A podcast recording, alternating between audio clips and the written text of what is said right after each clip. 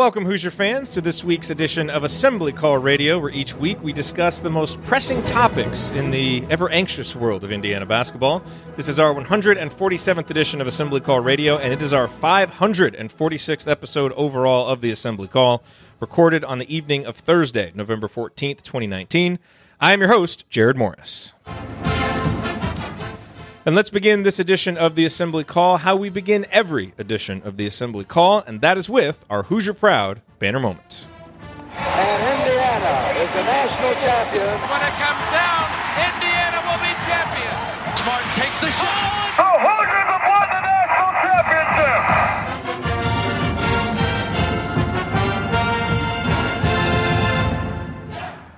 This week's banner moment occurred at 7:27 p.m. Central Time on Tuesday. That's when loyal chat mobber and Tonsoni tailgater Richie Carter tweeted the following: "Hey Assembly Call, Archie is having a come to Jesus meeting in the huddle with the team. Arms are flying and the tie has been ripped off and thrown into the crowd. Cabby from Green and I are enjoying this in person."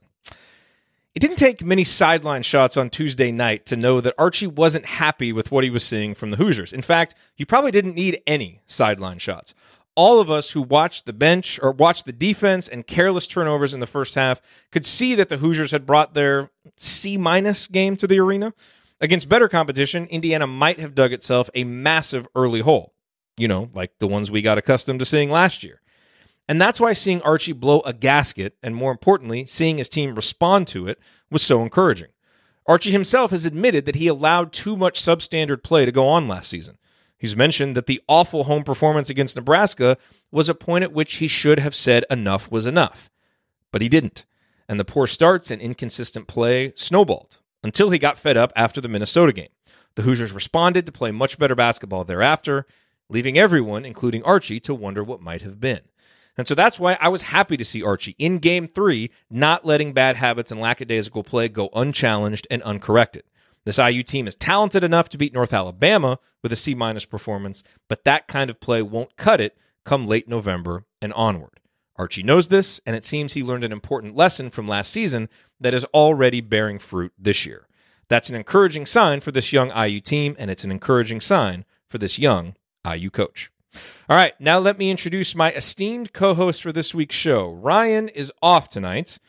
As you may have heard, he had to be up early this morning for a 5 a.m. radio show, so obviously fulfilling his weekly commitment here to be with us on Thursday night was just too much. I just want to go lay in bed. And as you may also have heard, the fall temps in San Diego have dropped all the way down to the mid 60s. I thought I was going to die. So please keep Ryan in your thoughts and prayers in hopes that he gets a warm, comfortable night of rest. Andy is also off tonight, spending some time with his daughters since he will be hosting the post-game show on Saturday. This overly super involved dad. Ryan's being stupid again. But enough about those two who are not here with us. To paraphrase a beloved coach, my team is on the mics. And speaking of beloved coaches, to my left, He remembers the days when a movie cost a dollar. Heaven help you if you ever decide to pop your collar.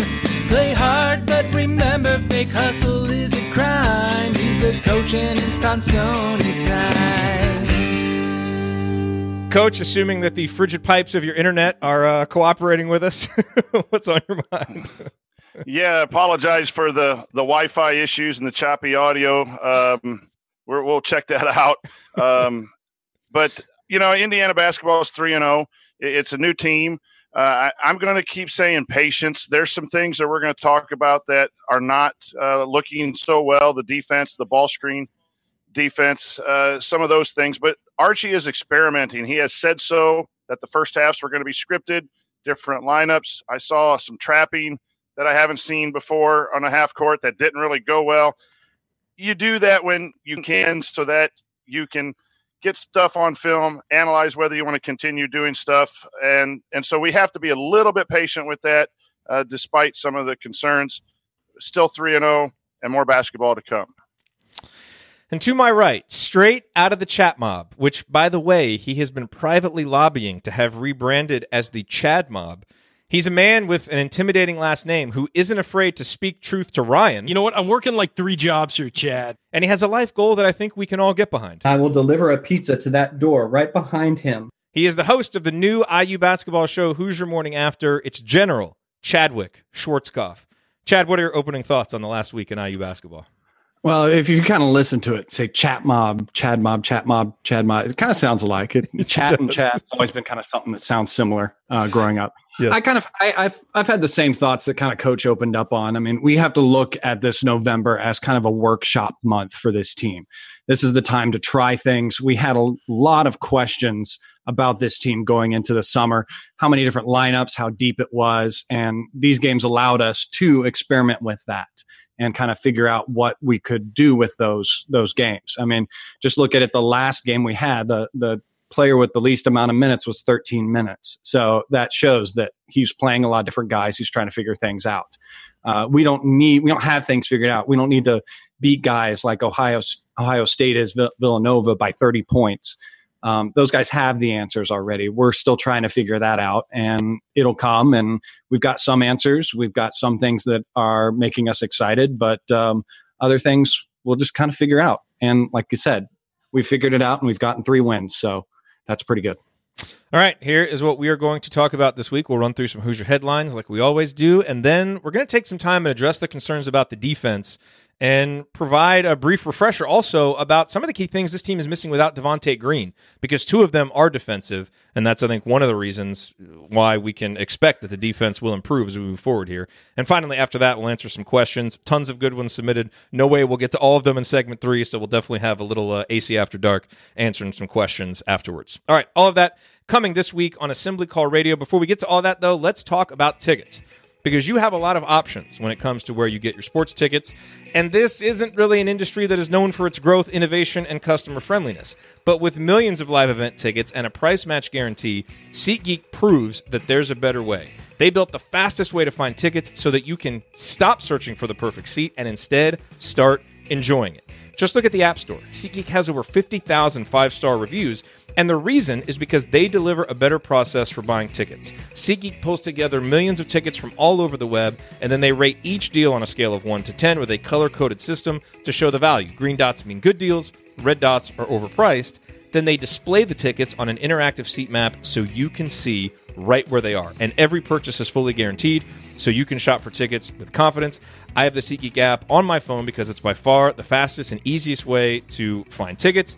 We bought our Zac Brown concert tickets there earlier this summer. We really want to go see Hamilton because it's coming to Fort Worth, and I've already looked on there. I'm scoping tickets out on there. They have Hamilton tickets on SeatGeek, so sports, concerts, live event, whatever you want, SeatGeek has it and I use it, which is why I can recommend it to you. Can a brother get some coupons? Of course. Best of all, SeatGeek will give you $10 off your first SeatGeek purchase. All you need to do is use our promo code. So download the SeatGeek app today and use the promo code ASSEMBLY for $10 off your first purchase. That's promo code ASSEMBLY for $10 off your first purchase. All right, guys, let's roll through a few headlines, kind of you know non uh, non game headlines, and the biggest one to me, Coach, is we got three signatures, three guys signing on the dotted line for the class of 2020. Obviously, we're awaiting the decision of Dawson Garcia. We'll talk about that in a minute.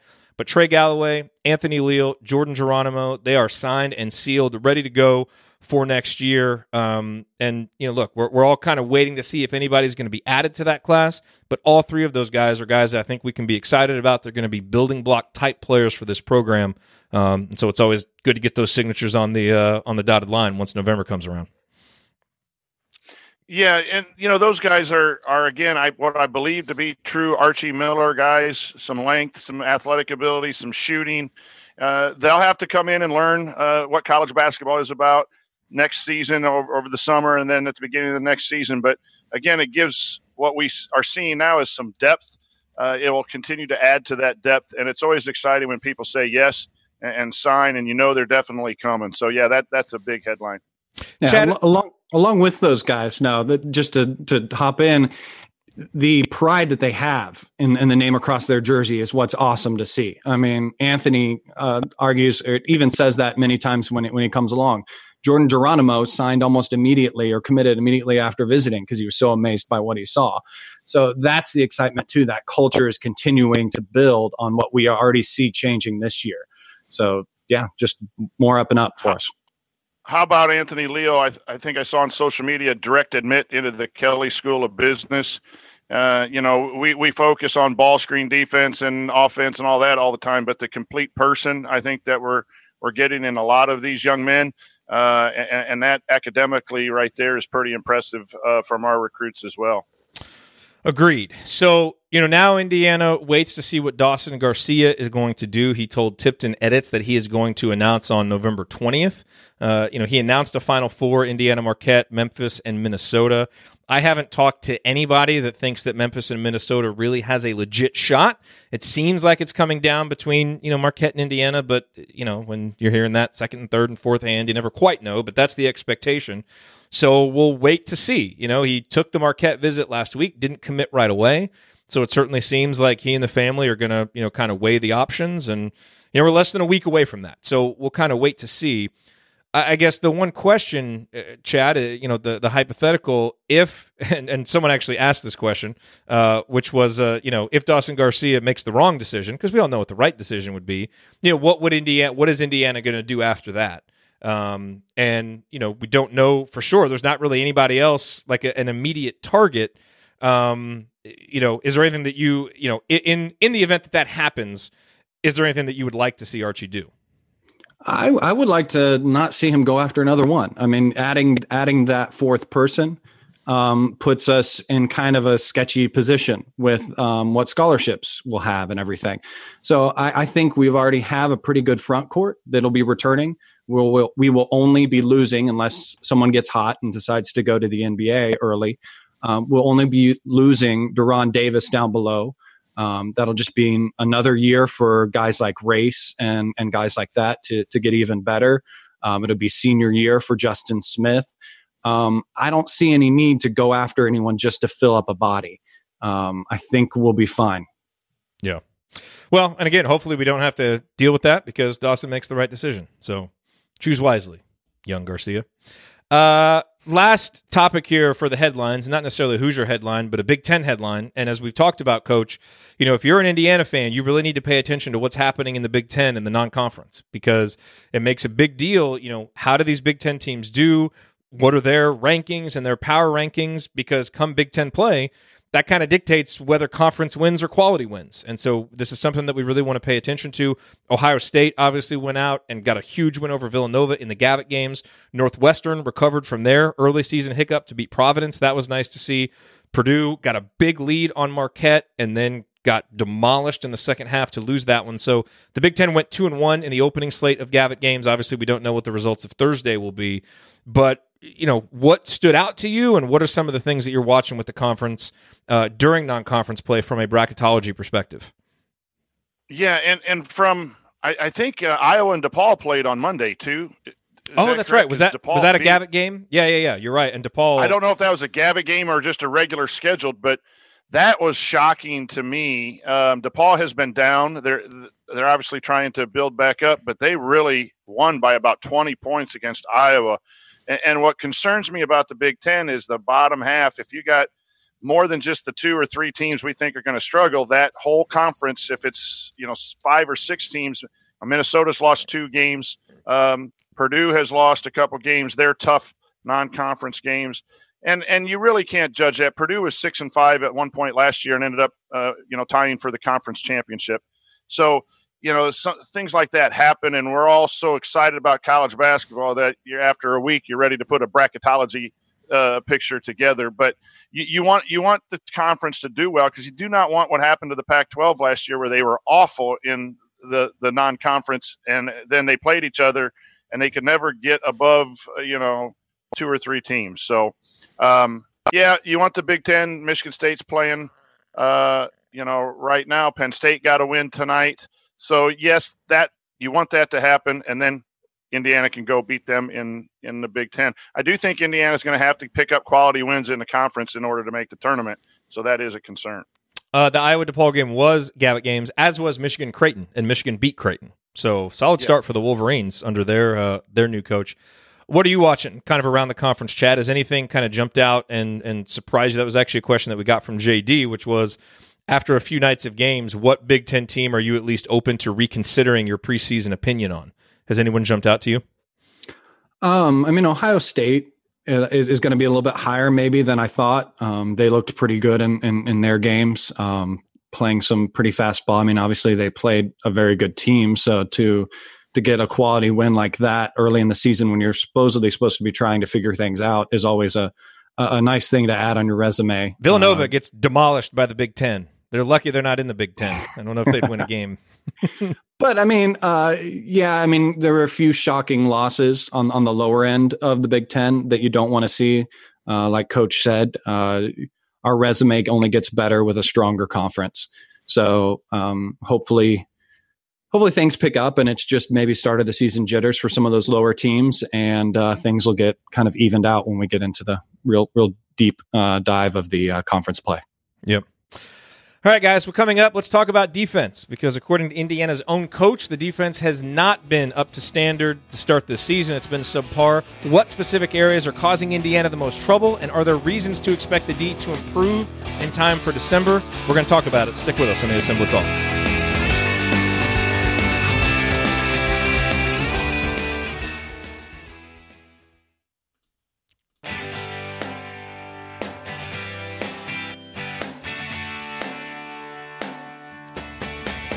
This is Verdell Jones.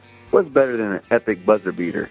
A full court dribble and a perfectly placed pass to set it all up. And of course, celebrating with Hoosier Nation afterwards.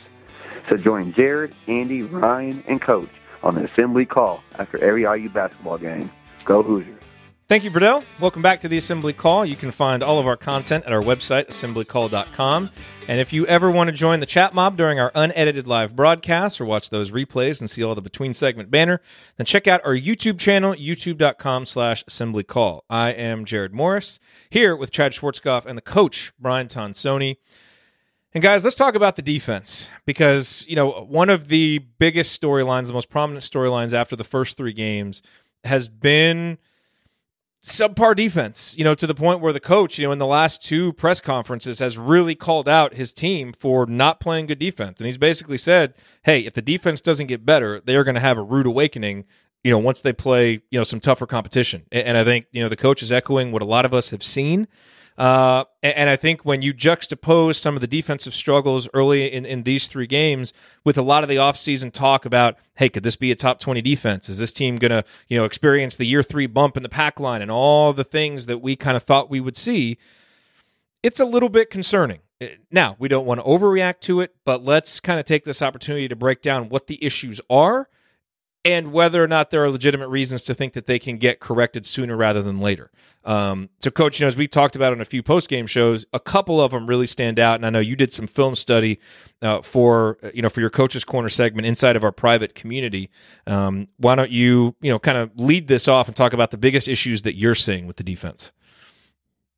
Well, number one, the, the defense on the ball in a variety of situations has been below average. And, and that causes all kinds of problems for a defense. And if you get beat quickly off the dribble, where you don't force someone to go, you know, a yard either way, uh, and they get these direct drives, then that puts the team in rotation. And that means that a help defender has to come stop the ball, and then another help defender has to help the helper and then that anything can happen. And Indiana has found themselves in that position way too much. And the pack defense, pack line defense, is supposed to create a bubble uh, around the lane and make it very difficult for the ball to penetrate the lane. And in the last two games, especially game one, I thought they were a lot better at it. But the last two games, the ball has been directly penetrating.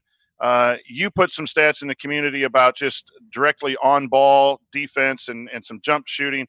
I looked at ball screen defense in the in the coach's corner, uh, where the combination of lack of ball pressure and post players not really hedging and, and carrying out the team strategy correctly, putting the other guys in tough situations for long closeouts and then being driven. And that it, that's a mental recognition problem, and, and and that's just a physical get to where you're supposed to be and, and do things right. It could be a simple closeout where you're supposed to close out and let the guy drive or force middle, but you're forcing baseline. The guy goes baseline. The help's not where it's supposed to be. And th- there just seemed, in, in looking back for the coach's corner, there was a lot of the ball screen.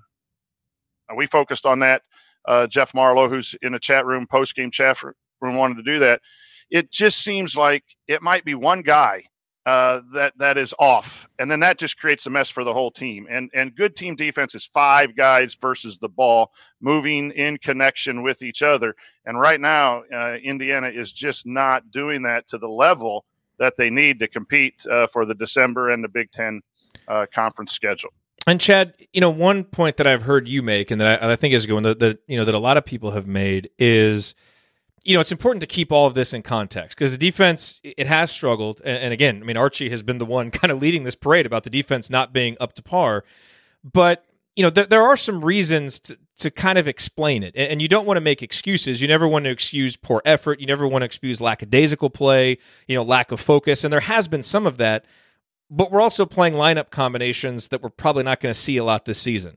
You know, Rob Phinisee hasn't been at full strength. You know, when he's been out there. Um, you know, obviously Devonte Green hasn't played at all, which we're going to get to. So, you know, there are some of these things that we've seen that I think do explain some of the struggles that as they normalize over the next few weeks, that should help the defense. And if some of the other stuff comes around with, you know, some of the focus and the reasons why Archie was mad during the game, those things kind of coming back together, I think we'll start to see this defense play more cohesive and play better. Yeah, I mean, I think it's a matter of the, rhythm, getting into the rhythm of it as well. I mean, the a lot of the games and a lot of the struggles we've had defensively, we've seen it mostly in the first half. Um, the team at least has shown that they can uh, take some criticism, um, take a little bit of chewing out maybe from Mike Roberts or whoever it be at, at halftime, and, and they come out a little bit more aggressive. Um, speaking of our all of our four games that we've been able to see, uh, including our exhibition, our exhibition game we had uh, 12 steals. Then uh, next game we had six steals, then four steals, then six steals. This past past uh, game. If you kind of go back and kind of litmus test, look at them just watching with the naked eye at these different games. The exhibition game, we were a lot more aggressive. We guys were digging on on guys when they had it in in the baseline uh, we were up on them a lot more than we have been in these past couple games. Um, I don't know if that's a matter of us getting into into that aggressiveness from the bat, um, but there has been a, a, lack of attention to that from the start and uh, consistency with that aggressiveness. Yeah, and you know, point that was made in the chat, and that's a good one. Is you know there there have been some of these lineups. You have three or four guys that are playing their first year in the pack line defense: Armaan Franklin, Trayce Jackson Davis, Jerome Hunter, you know, Race Thompson. I mean, those guys have been you know some of those guys have been around. You know, Joey Brunk, but they may be playing their their first year in this defense. Um, but and and and let's hold that thought because I want to come back to it. But coach, you know, one of the things that we've talked about on the post game show and that has been most concerning to me is, you know, one of the biggest culprits on a lot of the defensive issues has been Al Durham. And, you know, look, he's a guy who, you know, you look at, you know, just the eye test watching him last year, the metrics, he was a good, solid defender. You know, a guy that we talked about, you know, usually did a pretty good job on the ball, would, you know, kind of get lost a little bit sometimes when he was being run off screens, but was still a guy that we all had confidence in from a defensive standpoint. You know, we've mentioned numerous times on the post game show you know specific instances of him not being able to contain the ball you know getting getting screened not being able to fight through a screen you know and just looking at some of the numbers you know they're not good. And you know one thing that i saw coach and i don't know if you saw this toward the end of the game was, you know, and this is toward the end of the North Alabama game, is it looked to me like Al was limping a little bit and kind of, you know, reaching for the back of his leg. And look, we know that he was dealing with an injury as recently as a couple of weeks ago, um, you know, and, and had to miss a little bit of time. And to me, you know, I would not be surprised if he's not 100%. And I don't know. I've actually I've tried to find this out and I can't get confirmation on it and you know, he's not a guy who's going to make excuses and we know Indiana's never going to really be, you know, fully forthright with a guy who's, you know, who may be injured. I think he may be dealing with something physical cuz he doesn't seem to be moving as well as he usually does, and that would explain some of the issues that he's had because you know, we all love Al. Al has not been good on defense so far this year. That doesn't mean he isn't a good defender. And I think getting him back to 100% along with Robin, of course, along with Devonte, is really going to help. And, and, you know, seeing that in the second half of the North Alabama game, I don't know if anybody else saw it, but it, it kind of made sense for why he may be struggling a little bit with, you know, with some of this stuff on defense. Yeah, you know, I, I'm not going to dismiss that as a possibility because if you're not at 100%, you're probably not going to play to your best ability on defense. But if anyone's been hurt and has that excuse, it, it's Rob Phinisee, and his numbers so far this season are a lot better than Al's numbers. Uh, and Finney had point. the lower abdo- abdominal thing where he didn't even practice for four weeks. And, and we're counting on him to make big stops in these games to turn momentum around. So I don't know that I really, I, I do understand the injury situation. Um, but I think it's more of just out of position. And we think of position basketball or the one, two, three, four, and five on offense, but there's also a spot where you guard the best on defense. And I think a lot has been asked of Al, and he's done a really good job filling in with our starting two guards hurt. Al probably, if he was a starter, if he is a starter, would be at the three. And guarding a three is going to be different than guarding uh, a point guard. And it could be possibly easier for Al to guard at the three or even the two to some extent. So uh, I, I, think that's that. That to me is more. Um, you know, there's a lot on the plate right now for the point guard, running the show on offense, getting back on defense, setting the defense, guarding someone who's probably the quickest member of the opposing team. So I think he's just going through some struggles as he has been heaped on a lot of responsibility, and, and that has to change for him to continue to be productive defensively. And I'm not trying to excuse that, but I think that's more to me what's wrong with Al's defense than it is um, the possibility. And I think that goes right down the line. I think uh, the question for me and the criticism, I, I can't criticize Archie because everyone knows how I feel about Archie, but I'm not a big proponent of this big lineup from a defensive standpoint. I think our fours are struggling to guard the stretch fours. And then when you get into uh, some situations where you might have to help and X out, you find yourself a big on, on a two and, and you can't guard that as well. I just think we're better with Justin at the four and, and, and race at the four. To even race is struggling guarding the, the bounce some uh, from his position. So I just think it's a technique, and practice is so hard, guys, as a coach to simulate that. You know, in practice, there are we have basically four post players going five on five. There, we don't. How do you set up practice where you have four quick guys out there to simulate? Uh, and and that's that's Archie's job. He's got to get it done. Um, but it, it, just comes down to having lots of reps, lots of game reps, uh, and again, it's early uh, in the season to to get overly overly concerned. But I think all of that does play a role in where we're at defensively. Yeah, you know, and, and look, there there could be a little bit of noise in some of the early numbers. You know, Indiana is absolutely getting killed on jump shots right now. There have been uh, 31 jump shot attempts that were basically Al, uh, Rob, or Armaan have been the defender on. And on those 31 attempts, 54 points have been scored, which is 1.74 points per possession, which is an insane number. For context, last year, Indiana gave up 829 points on 916 jump shots. That's 0.905 points per possession. And I think there's a couple things. Like we've seen some poor closeouts and we've seen some on ball defense that isn't close enough and competitive enough. And so, you know, guys have been a little bit too comfortable to make some tough shots.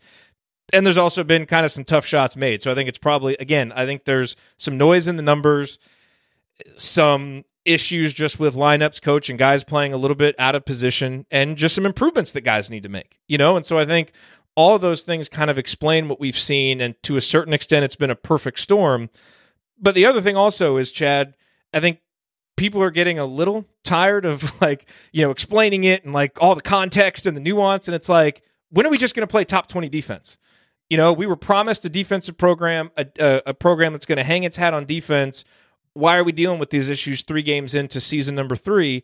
And I get that. And I think that's why we all would like to see coming out in this Troy game, this team coming out, you know, with the lunch pails and the hard hats on and digging in and playing some real good defense. And hopefully, whatever Archie said to him in the last game gets through and we start to see a little bit more of that, even from some of the young guys, you know, because that ultimately is what we need to see. That's what's going to create sustainable success under Archie Miller. You know, some of the offensive stuff, there's a little bit of fool's gold that's happened offensively so far this year. This team's got to play hard nosed defense for 40 minutes to be as good as we think they can be. I'm going to be looking very closely at the first half of the Troy game. Um, whatever we whatever was said, again, taking off his sport jacket and yelling at them at halftime during the Alabama game, uh, they came out um, while they shot really well in the first half and only made five field goals that whole second half. Um, I remember kind of looking halfway uh, towards the end of that half, and I was uh, shocked that they only scored 11 points.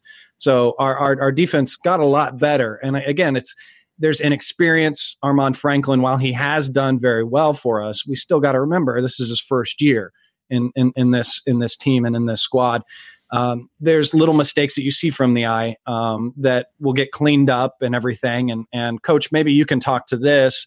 Um, Al probably part of his bad numbers and maybe it's part of the injury that we've been talking about but there were numerous times where he would come down to help and he would lose his man and then a ball would get passed out to him um, is that something more of the pack line uh, is he helping too much on that or do you think it's it's just a matter of him losing his losing his his his spot the best thing any team can do is make good help decisions on defense. Um, bad help decisions put you in rotation. And Chad, I think you're right that you know um, you find sometimes as a coach players trying to do too much, uh, which then make it look really bad. Uh, and again, not not trying to find excuses here, um, but I do think some of that uh, is the case. You know, uh, you do have Armaan playing first college basketball, and we thought he would play eight to 12 minutes. He's playing 26 minutes and learning on the fly.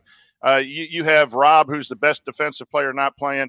And at some point, we can't sit here and just say injuries, injuries. This is a multi year problem. It's just the guys on the floor have got to play better. Yeah. But I will say, from a coach's standpoint, too, you do look at stats and you do look at the uh, analytics, but there's there's stories within the stats. Like there were two possessions where Archie was trying to trap. I don't think it worked well. So that hurts your points per possession and your defensive efficiency, but he got it on film. He's going to evaluate it as his coaching decision.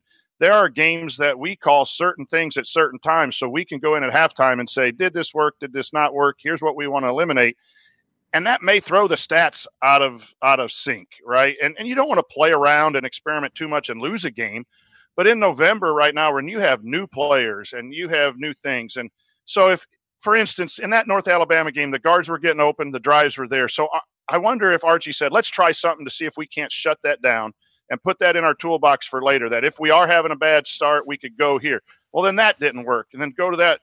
Uh, you do have that flexibility, and that's where a three game stretch of numbers does start telling you some patterns, but it's not the complete story uh, within what we do in the locker room and film study um, in preparing the team.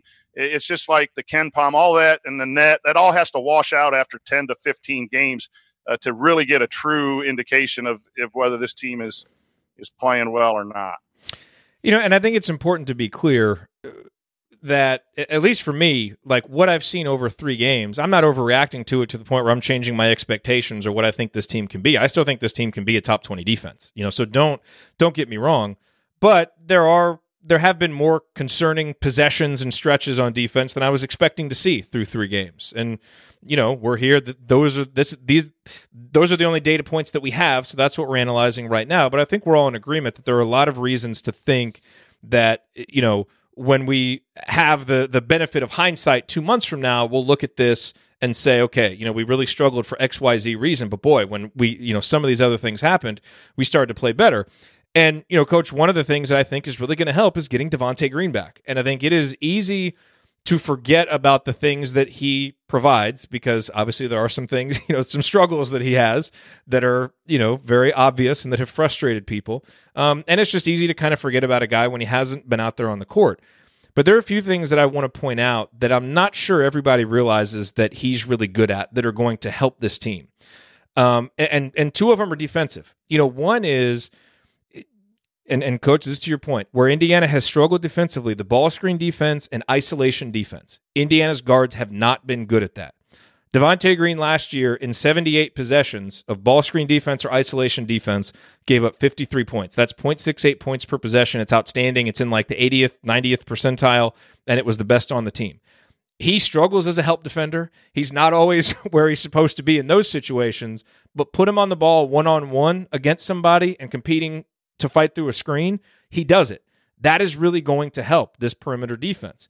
He also is a guy, Chad, to your point, that gets steals. You know, he has a steal percentage of 3% for his career. That's really good. He's been nationally ranked in that stat every year. Those two things are going to help. Now, he's going to get, again, he's going to get beat and help and some of those other things, but that is going to help the on-ball defense. And the other thing that I want to mention that that is going to be helpful, you know, because I mentioned earlier that some of the offensive success Indiana's had is a little bit of fool's gold, and part of what I mean by that is the defenses that we've played haven't been good enough to put us in the situations where we're really going to struggle. And one of those situations is isolation. the best defenses, the Texas Techs, the Virginias, you know, the Michigans last year. One of the reasons why they were so good defensively is they put offenses in isolation eight, nine, 10% of the time. And most college teams don't have the kinds of guys that are talented enough to just go score against a good defense in isolation. Well, you know, Indiana's offense has been good this season, but only 2% of our possessions have been ISOs, and we only have two points on those possessions. So even against these bad defenses, we haven't been good in limited, you know, possessions against, you know, in isolation situations. Devonte last year had a higher isolation scoring efficiency than Romeo or Juwan. So that's the other thing that he's going to bring is when the defense ratchets up, there are going to be ISO situations. I think Jerome is going to be a guy who's going to do well in those, but I think Devonte is going to be the guy that we're going to look to. So, yeah, I've gotten a couple questions like, is Devonte coming back going to hurt the chemistry of the team? And are we really missing that much? I just want to be crystal clear. Yes, there are specific things we've seen defensively and specific things he brings to the table offensively that this team is missing that is really going to help. And that's why all offseason, coach, we talked about how he's one of those guys that just does things that no one else on the roster can do. Those are a few of them. And I just think it's important now as we hopefully get him back within the next week or two. That's what he's going to bring back to the table. You know, I, I, I think that speaks for itself. Um, you know, good Devonte, uh, even even average Devonte is our starting two guard, and and Rob is our starting point guard, and neither of those two have started a game. And I think that obviously hurts your defense. And I think Devonte, again, the isolation offense is something I think we need to talk more in depth as as he sits out a couple more games. Uh, there, there is no one right now that is really going downhill uh, or just rising up and scoring one on one against somebody. We're going to need that. I thought at times in these last couple games we've missed that uh, and and the offense has just gotten stagnant at times. And at those times, you want to turn to Devonte, and it's nice to have someone go get get some options. So that that's a great observation. But I do Devonte doesn't get a lot of credit for his defense, but boy, he's all over. He's getting uh, that dreaded word deflections and steals and all of those types of things when you when you really sit down and watch Devonte. But anytime you take your two starting guards off the floor, you're going to it's going to cause problems throughout. And you mentioned something else that I think Indiana fans need to understand. And I and I know you know the guys at three man weave and everything think us the love of Jerome Hunter is a little bit overblown. But Jerome Hunter's a basketball player. He's an athlete. He's long. He looks like a basketball player. He's not going to be his best probably till next year when he gets a full year of practice. But he is in a stance. He's sliding hard. When he gets beat, he is flying around defensively. His technique is below average but I love the way he wants to play defense, and he's long and lean. And then if he can also do that offensive isolation and scoring and just rise up and bang threes, you got a guy that can play on both ends. And I think that's some of the reason too. You got guys that are just getting up to speed uh, defensively, and and I, I, you know, I we all get criticized a little bit for liking Indiana too much and finding excuses. There is no excuse for bad defense. It's all heart and it's all mind. If you can't play defense, you know, go get your popcorn and sit in section G. I mean, that's just the way it's got to be. and so there's no excuse for these first three games. It's despicable, but it's understandable. And that's the point I think we're trying to make. Spitting mad rhymes, coaches. that was great. Uh, Chad, why don't you de- t- take I'm the a defensive guy. You got to play defense. I, And some of hey, I agree with you. Got to want to do it. Want to do it a little more, whether you're a new guy or not. Get out there and do it.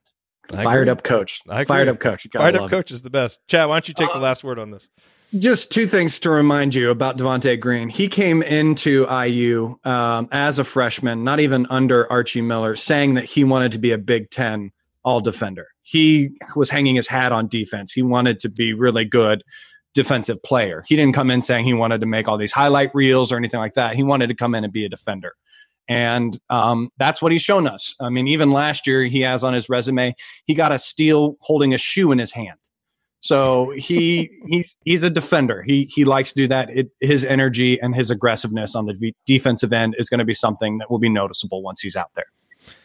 All right. So we got that out of our system. Now let's just hope that this team comes and plays better on Saturday. Because now, to your point, coach, like all of us talking about it and explaining it and all that stuff, like at some point now we've just got to see it. And and really that's got to start pretty soon because eventually three games becomes four and becomes five, and you're into habits and trends that are carrying you into the meat of the season. So I, it's got it really needs to start on Saturday, um, I think, and so hopefully that's what we see.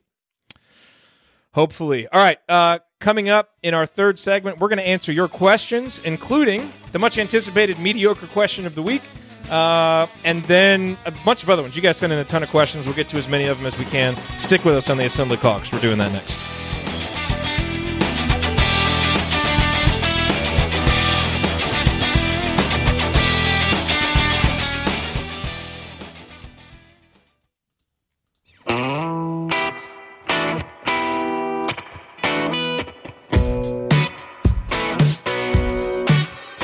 This is Tim Priller, and I never miss an episode of the Assembly Call. Thanks, Tim. Welcome back to the Assembly Call. I'm Jerod Morris here with Chad Schwartzkopf and the coach Brian Tonsoni. Remember that you need to be subscribed to our email newsletter. We send out a weekly IU news roundup, and after every game, we send out a detailed post-game analysis. Text IU to 66866 or go to assemblycall.com. That's IU to 66866 or go to assemblycall.com. Time now for the mailbag. A ton of good questions. They were all submitted via our private IU basketball discussion community, which you can learn more about and join at assemblycall.com slash community. Get coaches weekly coaches corner videos, which are fantastic. Um, so coach, let's jump into this question. This is from Bill and it kind of piggybacks on what we talked about in the last segment. How valuable is a defensive scheme that takes over two years to incorporate? Is the delay in implementation due to overcomplexity, poor instruction, or low functionality of the plan? As an instructor, I'd be very concerned if my students were failing to grasp the concept. So Obviously, he's talking about the pack line defense here. Uh, How would you respond to Bill?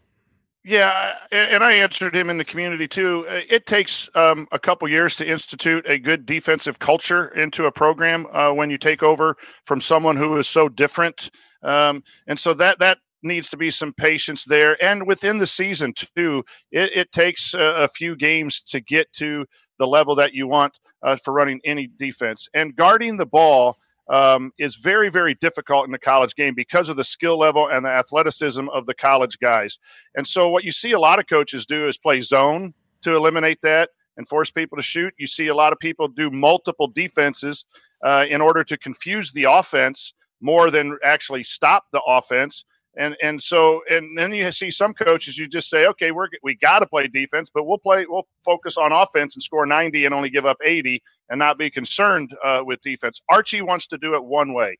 Now that could be disagreed with. And you can say that's a problem and maybe that's the over complexity of it that he wants to do it one way with complex ideas but that's what he wants to do. And when it gets going, it should be really, really good. So I, I think there's a little bit of level of patience, um, but I think it's it's just something that needs to be practiced a lot to be great at. If you want to be average, you don't put a lot of time into it. Archie wants greatness, not just average.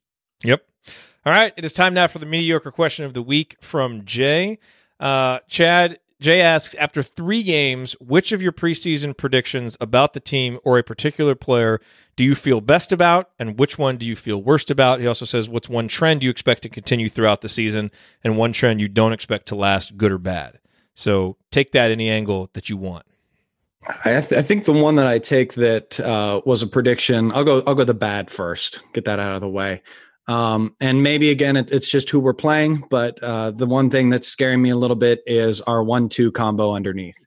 I think we really kind of was hoping for Duran and uh, Joey to kind of come in and be those solid guys underneath, um, giving the big minutes for us. But I don't think we've really seen that yet for uh, from either of them. Again, once we get into the Big Ten, I think it'll change. Um, they'll they'll be a little bit uh, uh, matched up against bigger guys, be able to bang in with them, um, and and and do things a lot better. I mean, Joey's been doing a lot of uh, having a lot of minutes, but he's not he's not showing up as big on the stat, stat sheet. But I believe that might just be a thing if he's doing more McRoberts types of things for us out there. Um, as far as things that um, are kind of sustaining and staying the same, um, Rob, I think, is kind of while he is injured, um, but he is kind of coming out and showing that he's going to be that leader that we all kind of expect him to be. Um, he in the last game specifically uh, came in and kind of calmed the team and refocused us, and was really kind of, as the uh, announcers like to say so many times, was the catalyst of of this team. And and he is continuing to do that and and show that he can be that kind of player for us. Yeah, Coach, what um, what what what is it for you? Which maybe preseason predictions do you feel best about? uh, or maybe a trend that you've seen that you expect to continue or not? Uh, I, I'm going to turn uh, Jay's mediocre question into one of positive. I, I I think Rob's done a good job. He's averaging over five assists. He's had some turnovers, but being injured, I was really nervous about his production, and I think he is getting back to normal quicker than I thought he would. So that that's a trend in the right direction there.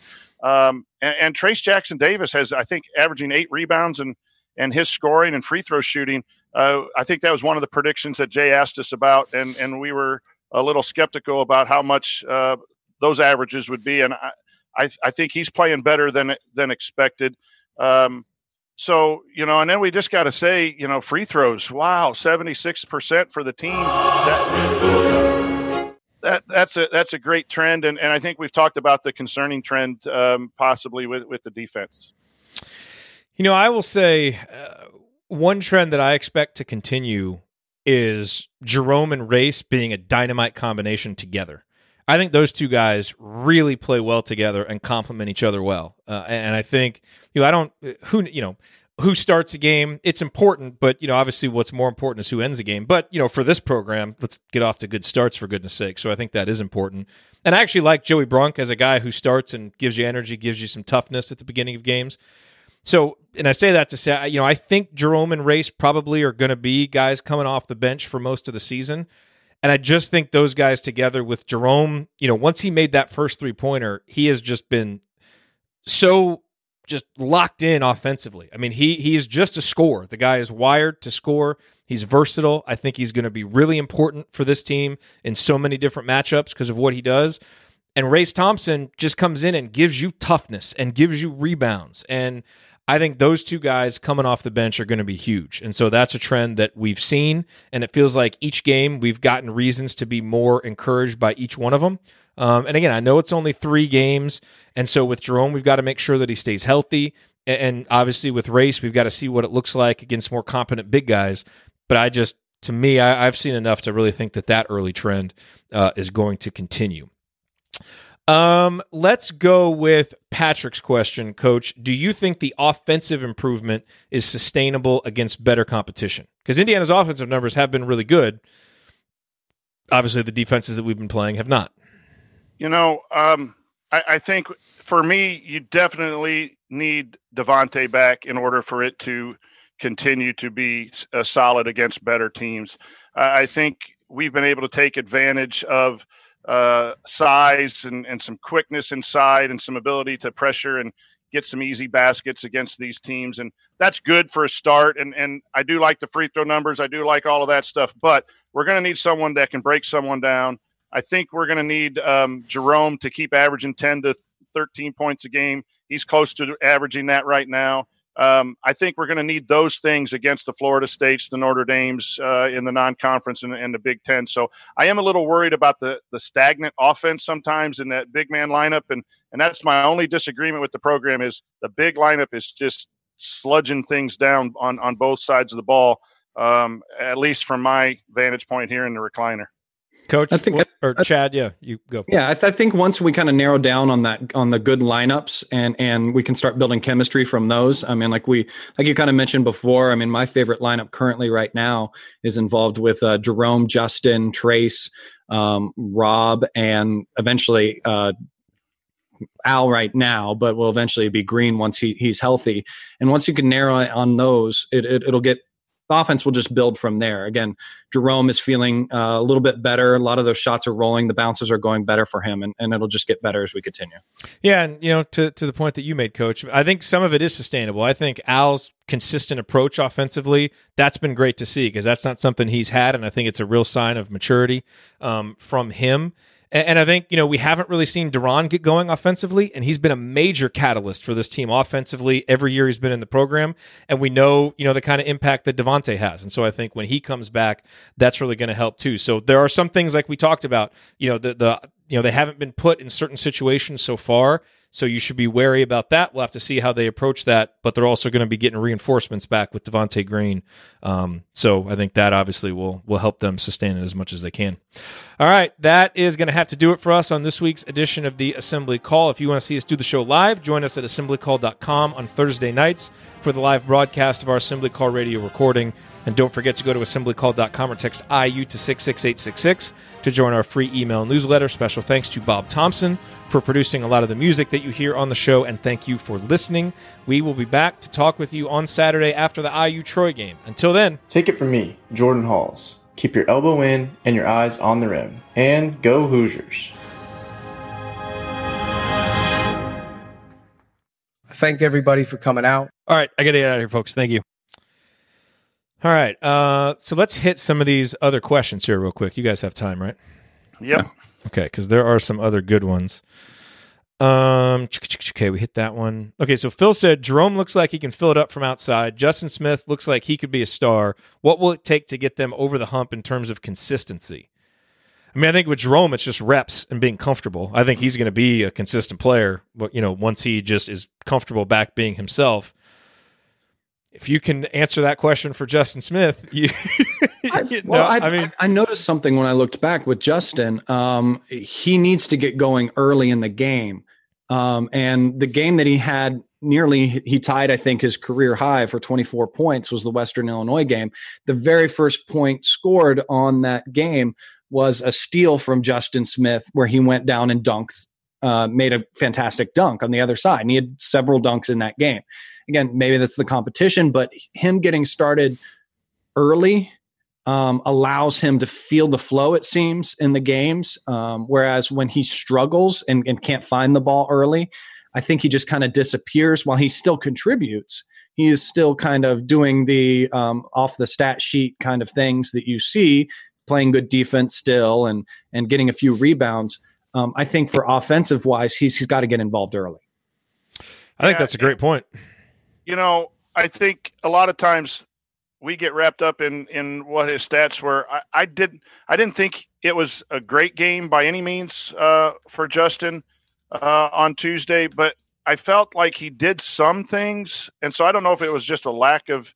Um, I don't think it was that lack of engagement for me. And once I started watching the tape again to get some uh, stuff for Coach's Corner, I, I thought a little bit better about about his game. But here here's the thing too that um, coaches, there are players that you count on and they're consistent.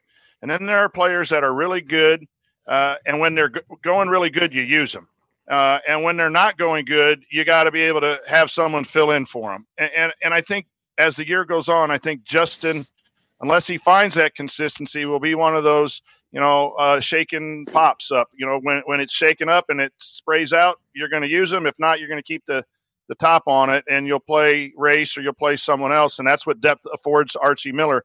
Um, but I don't know that you can consistently say he's going to get you 20 points a night and be that go-to guy. I, I think Devonte's that guy, Rob's that guy, and Jerome, whenever he can get up to speed, will be more likely to be those kinds of offensive guys.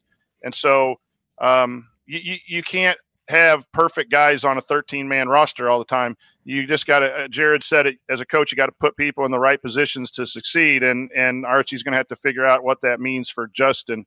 Um, was it a three, the four, scoring, not scoring? But he's a guy you use when he's going well. You use him. And well, and I don't, not, I, I don't know how you can how you motivate him though too. I mean that's that's another question too. When he isn't getting it going, how do you get him going? You can't use the bench because I don't think that works with him. I think he gets down on himself more when he. No, when but he, it works for the team. Uh, you're you, just yeah. You're, oh, yeah. If you're engaged, you're going to help the team. If you're not engaged, I, I, don't. If it doesn't work for you, I don't care. We need someone who is engaged in the game. Oh, you and, definitely never, definitely sub them out. Yeah, but um, you know, and he's just you got to play outside your personality. When you cross that red line that's around the court in assembly, uh, Hall, you've got to fight your personality, and you just got to keep talking to a young man like that. Fight your personality. Fight your. You're not fighting your personality. Uh, there you go. You, you're going to have to sit, and, and it either clicks or it doesn't click. And so far this year, it's been a lot better uh, overall. Um, but but you know, yeah, I, I mean, just think he needs to play the four. Well, I know. I mean, I, I think Indiana's best lineups are probably there. You know, I don't know that that is his preference, but you know, he's also going to have to do it. I mean, you know, back to the question, what will it take to get them over the hump in terms of consistency? I mean, I think for Justin, if having a roster full of guys behind him that can take those minutes doesn't work, I don't know what will. And and look, we say all this on the heels of him playing overall three really good games. Like he's been better this year. He's showing signs like that episode that we had 4 or 5 weeks ago where it's like which path is he taking? Is he going down the Charlie Miller path or is he going down the Daryl Thomas path, you know, of guys that really got better their last couple years. So far he's taken the good path. So hopefully that continues, but you know, I think if having Race and Jerome and all these capable guys to take his minutes doesn't do it, I, you know, nothing will. I mean, if you're a player and the bench doesn't motivate you, you know that that's kind of seems like it's got to be the ultimate motivator if you're able to be motivated. Uh, okay, so so here's my point where where he's best, and and again, I will always defer to Archie, but if if you if he's playing 24 minutes at the three, we are going to have three players on the court that can't shoot threes. And, and, so then it's Devonte and Rob, and that does not stretch the floor. And you can say he's better there, and he likes to play there, and he wants to play there, and you want to get your best players in at the four and the five, but you have sixty percent of your offense that cannot shoot threes. Uh, you get Jerome out there, you get Al at the three. I like a combination of Al and Jerome uh, at the three. You could throw Damezi in when when you don't need defense, you just need points. You can throw Damezi in, and and and he can shoot the three and he can play that three. Um, but now you're got you, you got two spots and only 20 minutes or 40 minutes a game to find shooters. Yeah. Um, that, and again, I will always defer and cheer for the coach and cheer for Indiana no matter what. Uh, I'm this that kind of guy, but that's my one situation where he can screen, pop out, drive, and maybe have a better offense even against a, a, a defending four. Um, and it's also, I mean, you you kind of as a coach, you have to sell that to the guy. You know, hey, your yeah. life is going to be easier offensively if you're out there with three shooters. There's going to be more openings for you. You know, so. Uh, I mean, he's, been, he's been trying the three. I mean, at least at least he's been trying to put himself out there in these games that when he can. Um, but yeah, I mean, if if we if we try to, like Coach said, put him at the three, it's just going to be a nightmare. Like last year, teams are going to sag off of him and and wait for him to drive. Yeah. Um, also, Phil asked, has Joey Brunk been a disappointment, or are they limiting his minutes during the early season? I so the way that I would answer this is I think Joey Brunk, to me, he's only been a disappointment if your expectations were too high based on what he had been at Butler. You know, and and and maybe that is the fault of, you know, podcasts and media that got overly excited about his commitment. But I don't really think so because I think his commitment was an important one. And some of the things that everybody talked about him bringing the leadership and the toughness and all those things, he's brought that stuff. It's just when the games start, you don't necessarily see it in the box score. And I think, coach, to the point you made on the post game show, you know, they were really doing some things with hedging ball screens, and he was you know, either he was getting out of position or they were putting him in positions to not look very good. Um, you know, but we haven't really seen him make a huge impact on offense, but we haven't really seen any of the post guys make a huge impact on offense.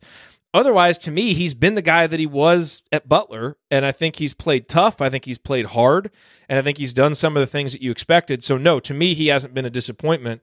He's been, for the most part, what I thought he would be, and that I think he will be. And I don't, I just, I don't see him as a guy that's going to be playing 20 plus minutes. I think I, I like him as a starter. I think he brings you good toughness to start a game, good leadership to start a game, and then you pick your spots with him from there. But to me, he hasn't been a disappointment. Man, the ChatMob is perfectly on this one, Jerod.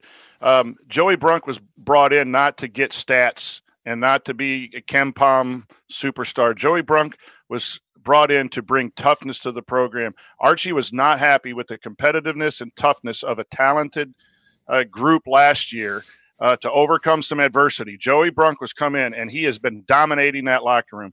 He was not known as a good defender at Butler, not known as a good rebounder. I really like his effort defensively. His technique, not so much. I really like his effort going after rebounds. He's not explosive. He can't get he's not getting up off the ground above the rim type of rebounder, but he will give everything because he loves wearing the Indiana uniform and the candy stripes. And that is what this program has needed. And so Joey Brunk will go down not for any stats or not for anything visually pleasing, but he is needed out there for 12 to 18 minutes to be that guy to make sure Indiana's playing the right way, at least effort and hustle uh, wise. And I don't think there's been any question of Indiana basketball eh, effort, attitude, anything. It's just been technique uh, that has been poor in, in some areas, I, I think, for the most part. Um, and I, I, and I think that's Joey's thing. And you, Joey Brunk's Joey Brunk, and you just got to love him for you know that junkyard mentality. Chad, are you on board with that too? Yeah, I mean that, that gave me the biggest hope in the in the postseason was hearing hearing that story um, that we all heard of them playing uh, a little pickup ball with each other and everything, and the guys kind of started to kind of dwindle, and one guy was headed towards the door at the end of it, and Joey ran across and closed the door and said, "No, we didn't go hard enough, we didn't go long enough, and we didn't go long enough. We're we're going to keep playing." So that's that's exactly that's the kind of thing you're seeing from him and you're seeing that help of that culture change and and and where the program is headed back in the right in the right area and i, I have to say stuff in the uh, stuff and things in the in the chat said it said it great too we'd love to just see him wear out matt harms and that's enough for him yes wear out definitely wear out matt harms uh, that'd be great uh, I'm going to do that after a post game show sometime. Just hey, this wasn't good enough. We're staying here. We're doing it again. We're running it back. um, Jerod, and this this is a good point too. And and Joel says the the whole show and no mention of Race. So I, so I'll uh, Joel. Yeah, that's Race to me. mentioned Race. Play, he needs to play more minutes. Yeah, I agree. I, will I'll just bring that up. Um, I, I, think Race has earned more minutes. Um, and, and again, not being overly critical, but man, if you play that hard and you rebound like that, you, you know, I, I don't know how many. You know, I tried to divide up the minutes the other day.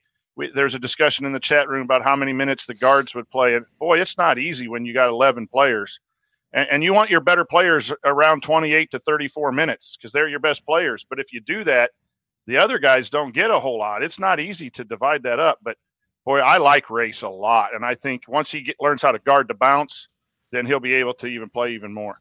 I like Joel's filling in for Ryan tonight, where he's not listening or paying attention to the show. We talked about Race. There've been a few Joel's probably had a couple bourbons. Yeah, come on, Joel. he he and Steph and things are in there getting back, going back and forth a little bit. Um, okay, uh, so we probably should have hit this before, but I think this is a good question from Patrick. Justin Smith, Justin Smith's effort gets discussed here often, and rightly so. Can you talk about the difference between engaged and production with Justin? Well, he may not have been productive last game.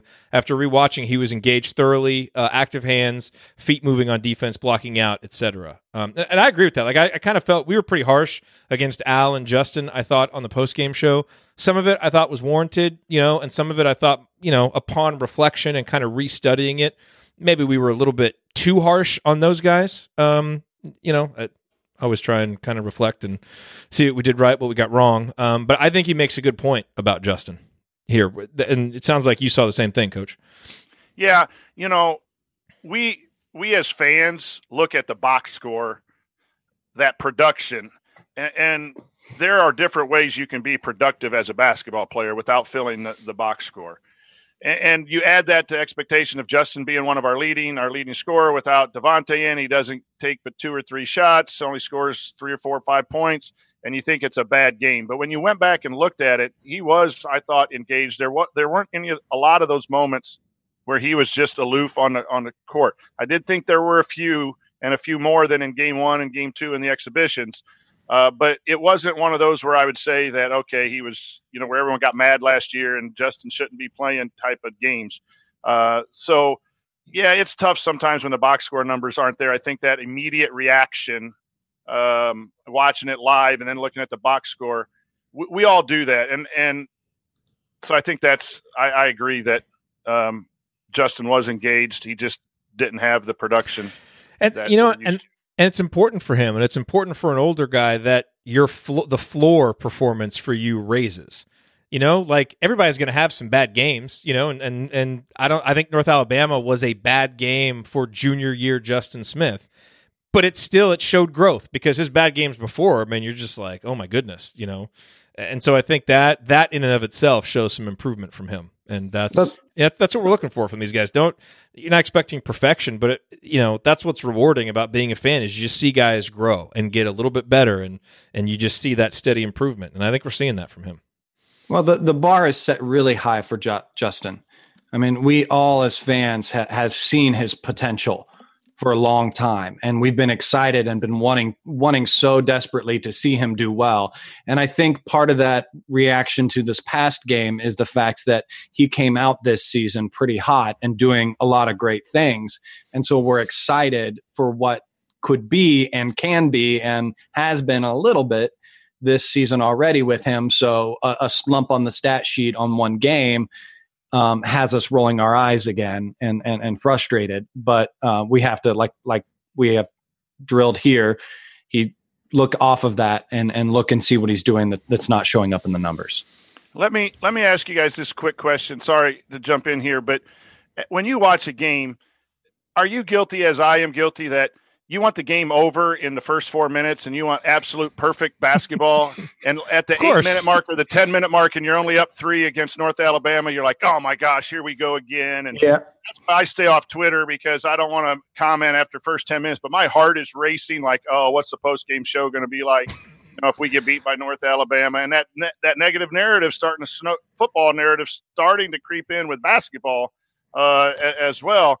And then then I say, take a deep breath, be patient, be patient. Next thing you know, we win by 26. Um, and it's a D1. I, I know it's not that great. Right. To be fair, for the North Alabama game, though, uh, yes, sometimes it's warranted, sometimes it's not. For the North Alabama right. game, I think it was warranted because it kind of matched how the coach was viewing it, too. And like something had to happen for it to change. But yes, to your point, eh, you know, I do. And part of that is, I think it got worse last year because how we were conditioned last year, where they would just come out for those final two months so flat, and it's like, oh god, here we go again. It's nineteen nothing to Michigan, you know. So like you kind of start to judge it a little bit early on. Mm-hmm. Hopefully, we can get pat. you know. I think when you trust your team and you trust your coach, you don't react like that. But we're trying to build that trust with the program right now, and we. To your point, it's the ne- the the negative football narrative is there a little bit right now because bad things have been happening. I watch every other game as a coach. Then when I watch IU, I'm a fan. And by the eight minute mark, I'm throwing stuff and I'm ticked and I'm saying bad language. My wife's slamming the door to shut. He ought to down. be fired. Yeah.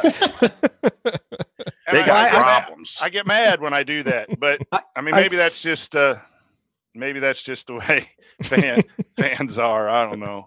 I, I, fall into the problem of that. I, I get I get into that trap at the beginning, and then I lose track of the score.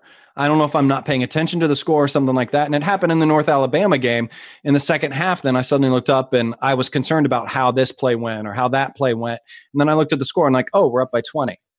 Oh, okay. Well, things are all right. We can kind of we're experimenting those things. Um, but yeah, I mean, we are fans. We hoot and holler and scream. I remember as a kid, my dad watching games, and our dog used to hide under the bed in my in my parents' uh, bedroom because he knew right away. And I, uh, even my dog used to do that. Um, when I'd watch it, he'd, he'd stand in the kitchen. He'd kind of look kind of scary eyed at me. I don't know if I'm looking more intense than I normally do at the TV watching the games. It's just, it's how we, how we are as fans, I think. I have gotten better over the years, though. I used to be horrible in game, screaming and yelling. Oh, me. Ho- hosting the show has changed how I watch games you know, because I try, I mean, like taking notes and trying to keep it in some kind of perspective. It's like, you know, because it's like two hours of preparing to do a show immediately after. That's changed. Uh, but then, of course, sometimes you get halftime reports like last game where it's basically just raw fan emotion for eight minutes. but, you know, sometimes the play warrants that. Uh, okay, let's hit. We got a few more to hit here from Max. And we played in tight games last year in crunch time. The ball was obviously going to Romeo, uh, Juwan, and, and at times Devonte. Do you think we will establish a few go to players or will it be more democratic? Is this going to keep opposing defenses honest or is there a worry that we won't be decisive enough, leading to bad looks late in shot clock? Look, I think this is a concern that I have about this team, and we're going to have to see how it develops. We covered this a little bit earlier that I think Devonte is going to be, you know, your go-to guy when it when you need a guy to go get a shot.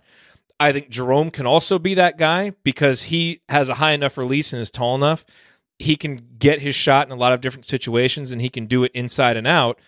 You know, outside of that, I think, you know, someone mentioned earlier that Rob is the best playmaker, and he is, you know, but that's getting a shot for another guy. He's Rob's not always going to be able to get his own shot.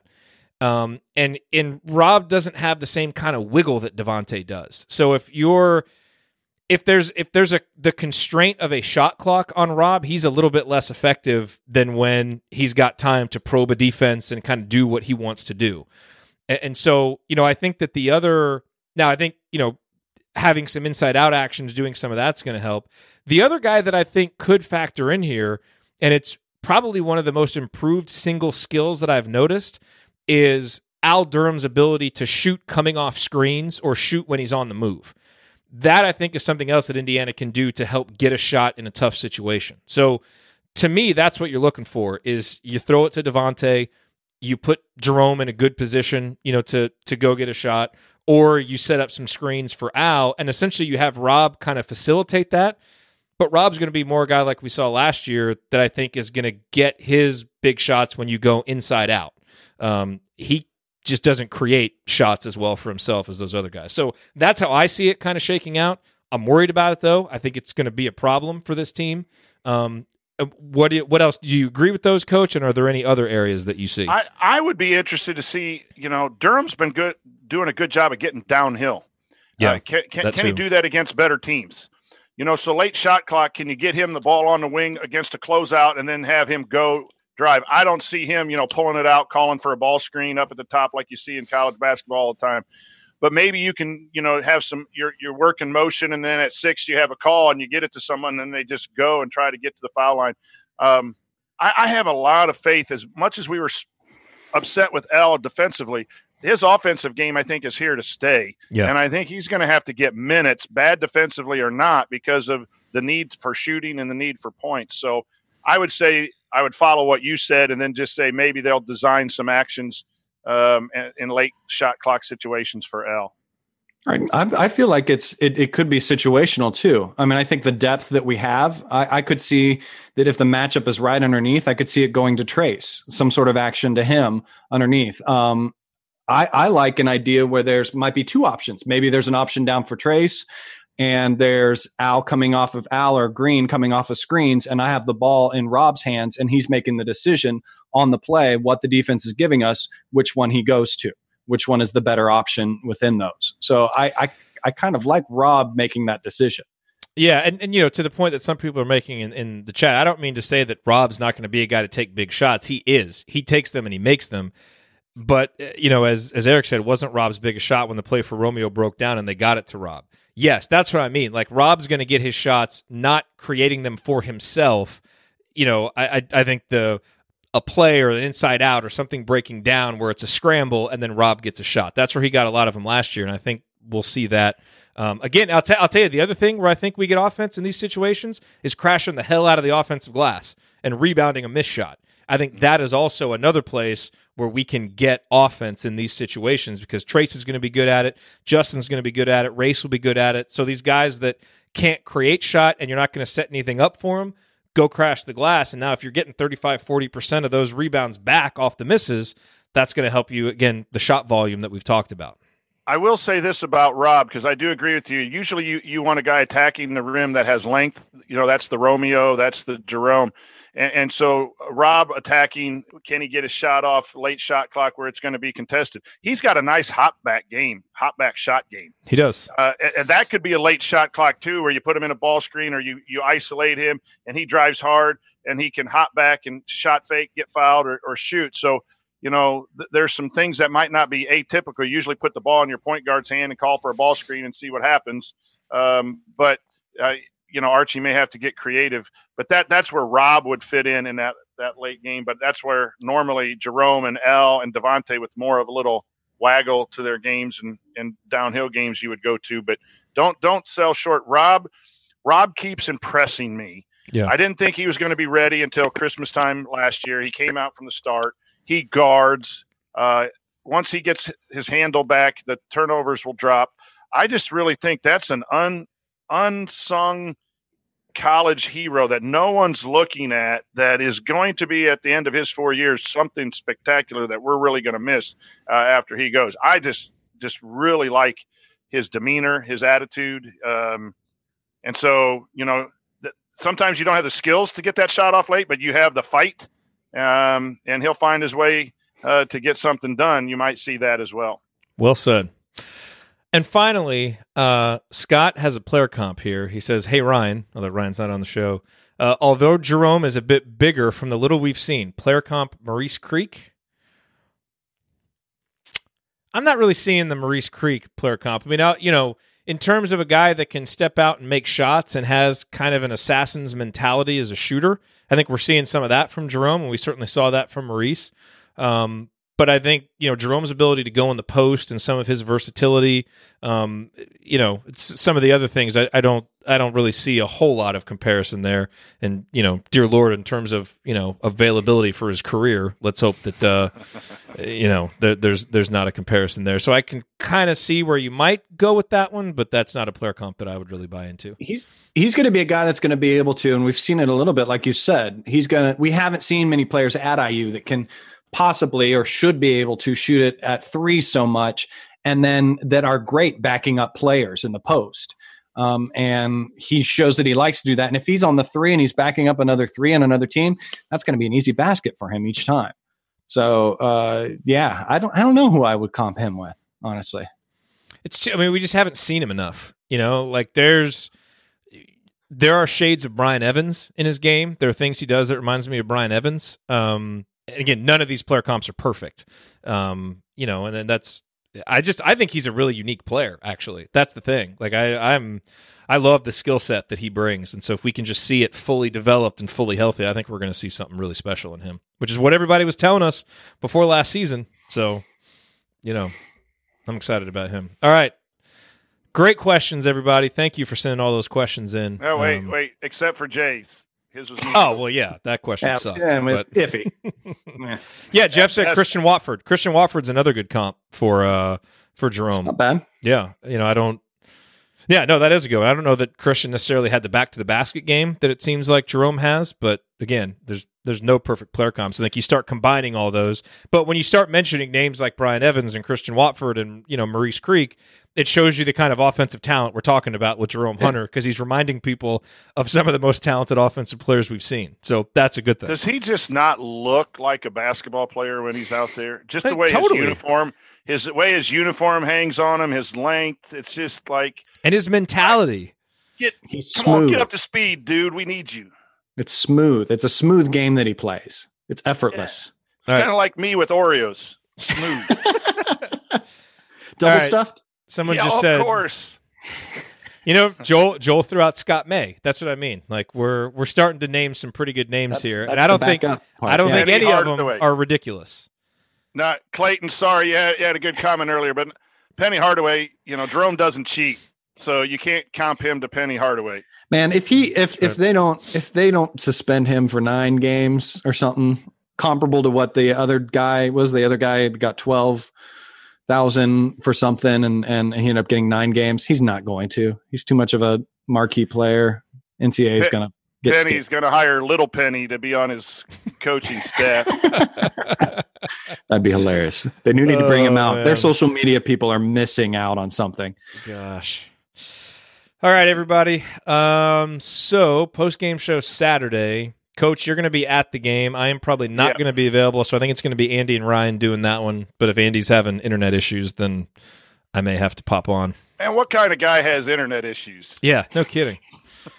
no kidding.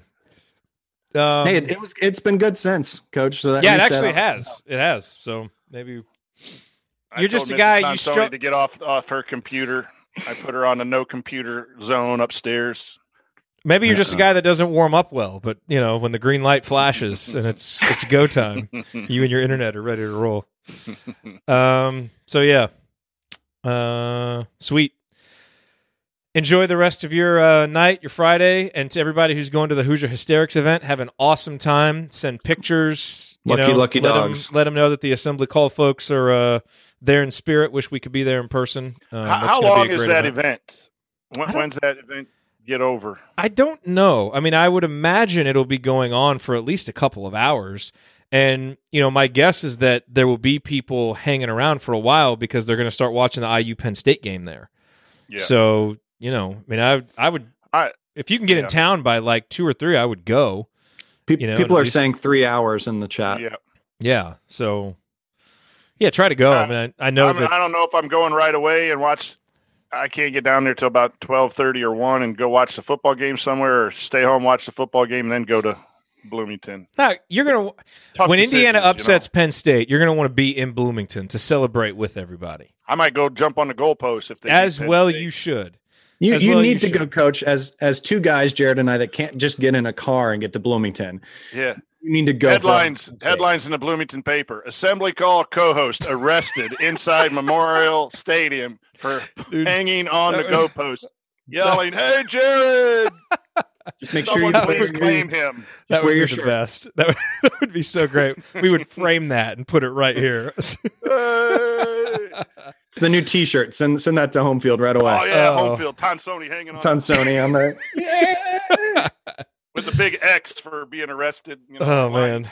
God, Can, can we great. get, can we get an assembly call speedo made on the on the hurry? Can we? No, because Joel Joel in the chat mob will buy one for his trips to South Carolina, and we don't we don't want to do that.